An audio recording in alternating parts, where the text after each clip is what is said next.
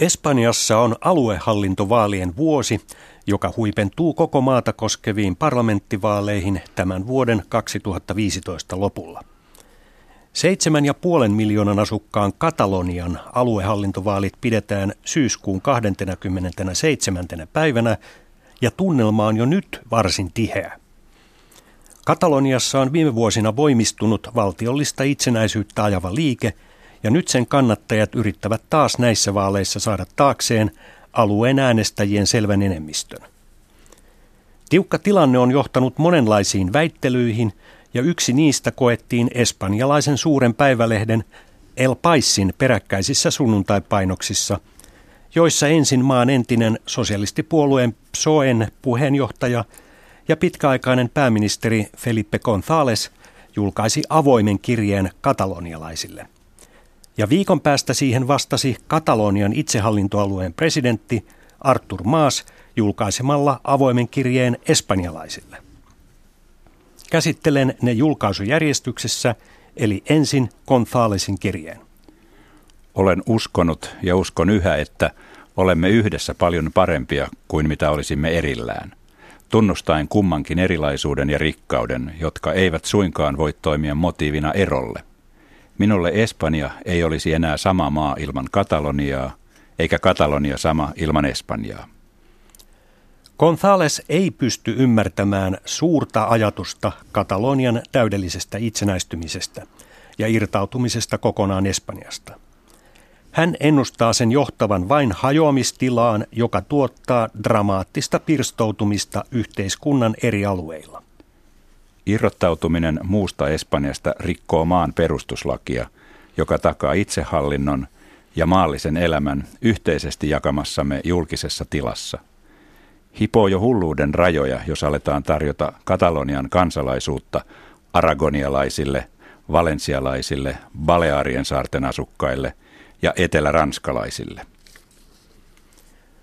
Felipe Gonzálezin tuohtumuksen voi ymmärtää siinä valossa – että hän oli aikanaan yhdessä katalonialaisten ja muiden Espanjan eri kansallisuuksien kanssa vuosia taistelemassa samassa rintamassa kenraali Francisco Francon neljä vuosikymmentä kestänyttä sotilasdiktatuuria vastaan. Tosin vain poliittisin keinoin. Seitsemän vuotta Frankon kuoleman jälkeen ja demokratian lopulta vakiinnuttua edellisen kuninkaan Juan Carlosin tuella vuonna 1982 Gonzalesista tuli vaaleissa maan pääministeri, jossa tehtävässä hän toimi aina vuoteen 1996 asti. Gonzales piti vastoin vaalilupauksiaan Espanjan Natossa, vei maan Euroopan yhteisöön eli tulevaan Euroopan unioniin ja myöhemmin vielä euroon.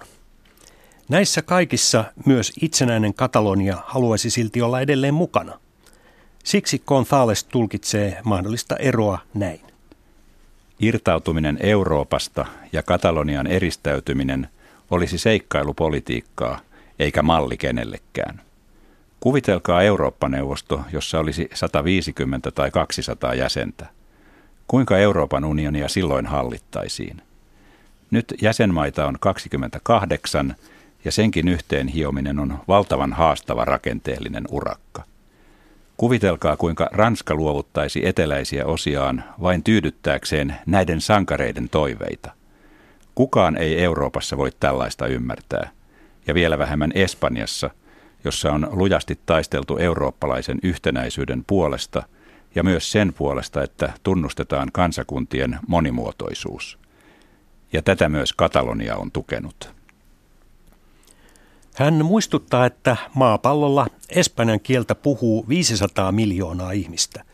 Ja sitä kautta myös Katalonia on hyötynyt ja päässyt yhteyksiin esimerkiksi latinalaisen Amerikan kanssa. Elämme historiallisesti entistä keskinäisriippuvaisemmassa maailmassa. Teknologinen vallankumous merkitsee enemmän yhteyksiä, ja yhteyksien katkaiseminen on sen täydellinen vastakohta. Felipe González kysyy kirjeessään katalonialaisille provokatorisesti, haluavatko he olla 21. vuosisadan Albania.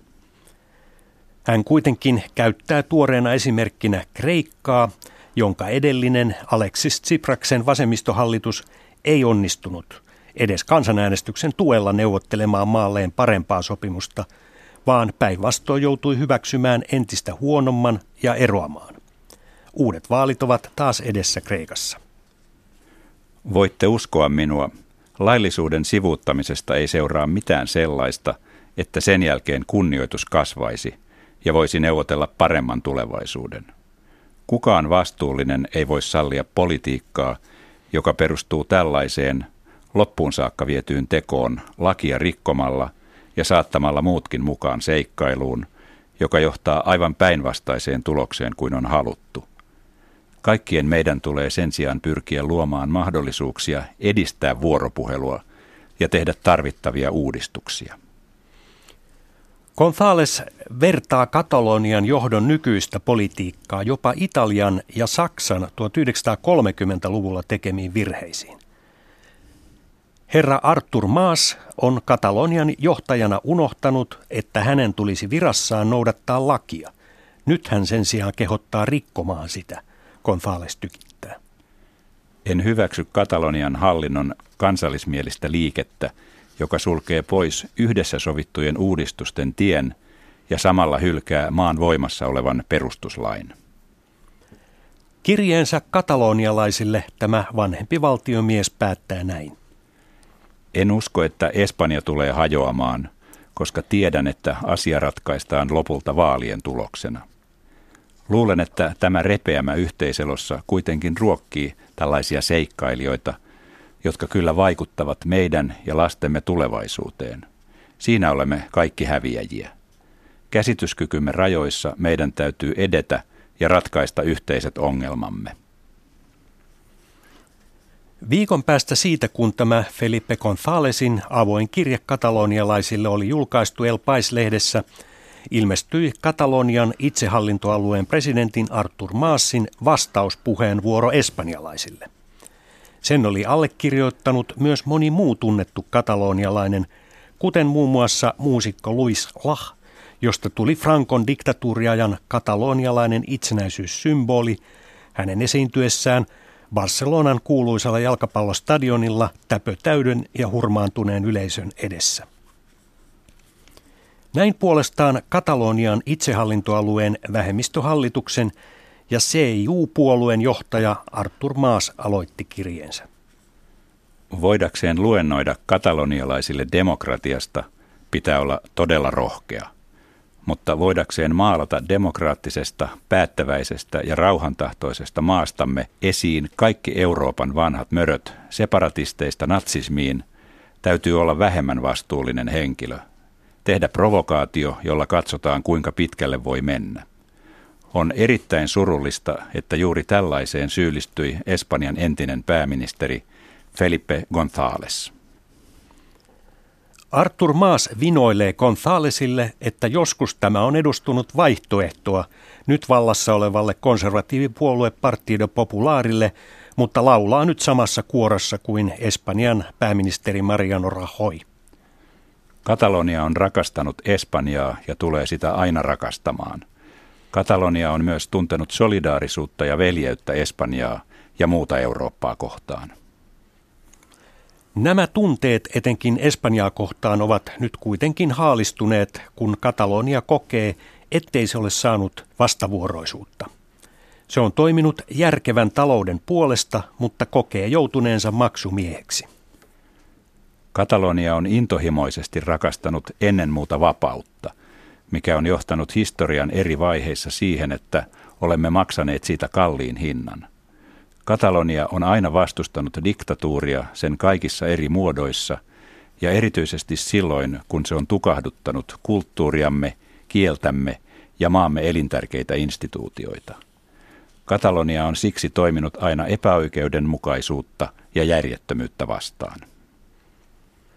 Artur Massin mukaan Katalonia on vuosisatojen ajan etsinyt yhteyttä Espanjan kanssa ja jopa sen identiteetti osittain muodostuu juuri tästä. Mutta nyt vain mitta on tullut täyteen. Hän viittaa siihen, että erityisesti viimeisen neljän vuoden ajan Madridin päättäjät ovat loukanneet katalonialaisten omien itsehallintoalueen laitosten oman arvon tuntoa. Silloin kun suljetaan kaikki portit yksi toisensa jälkeen itsepäisen uhmakkaasti, kansamme enemmistölle ei jää muuta mahdollisuutta kuin löytää uusi ratkaisu.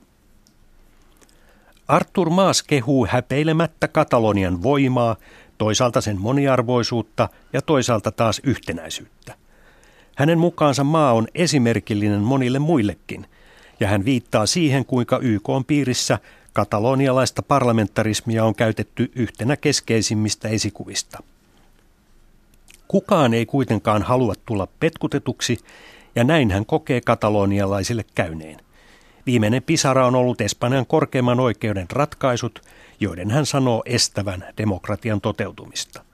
Myöskään Rahoin hallitus ei ole enää korviaan lotkauttanut katalonialaisten toiveille. Tästä syystä demokraattista on nyt ryhtyä etsimään uutta tietä. Tämän haasteen edessä meidän on koottava yhteen kaikki demokraattiset voimat, jotta voimme saavuttaa riittävän vahvan kansan luottamuksen. Näin tulee käymään syyskuun 27. päivän vaaleissa, jossa suunnataan Katalonia kohti itsenäistymisen tietä ja luodaan täysin voimin itsestämme Hollannin tai Ruotsin tapainen maa. Kohtalomme on riitauttaa nykytilanne, jotta kurssi voidaan suunnata uusille vesille.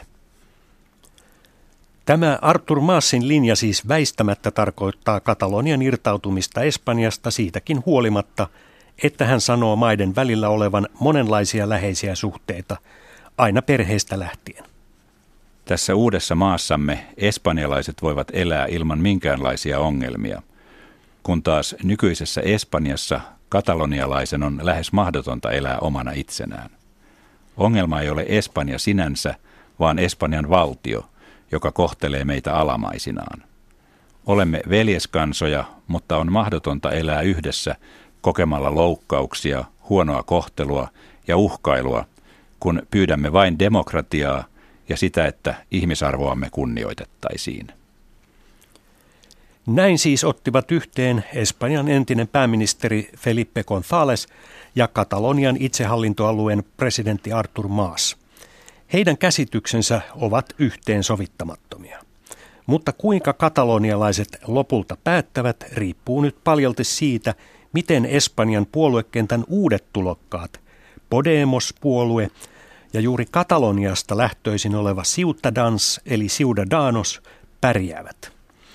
Oletettavasti ne tulevat laittamaan vanhat riitapukarit osittain syrjään, ja jotain uutta syntyy sittenkin.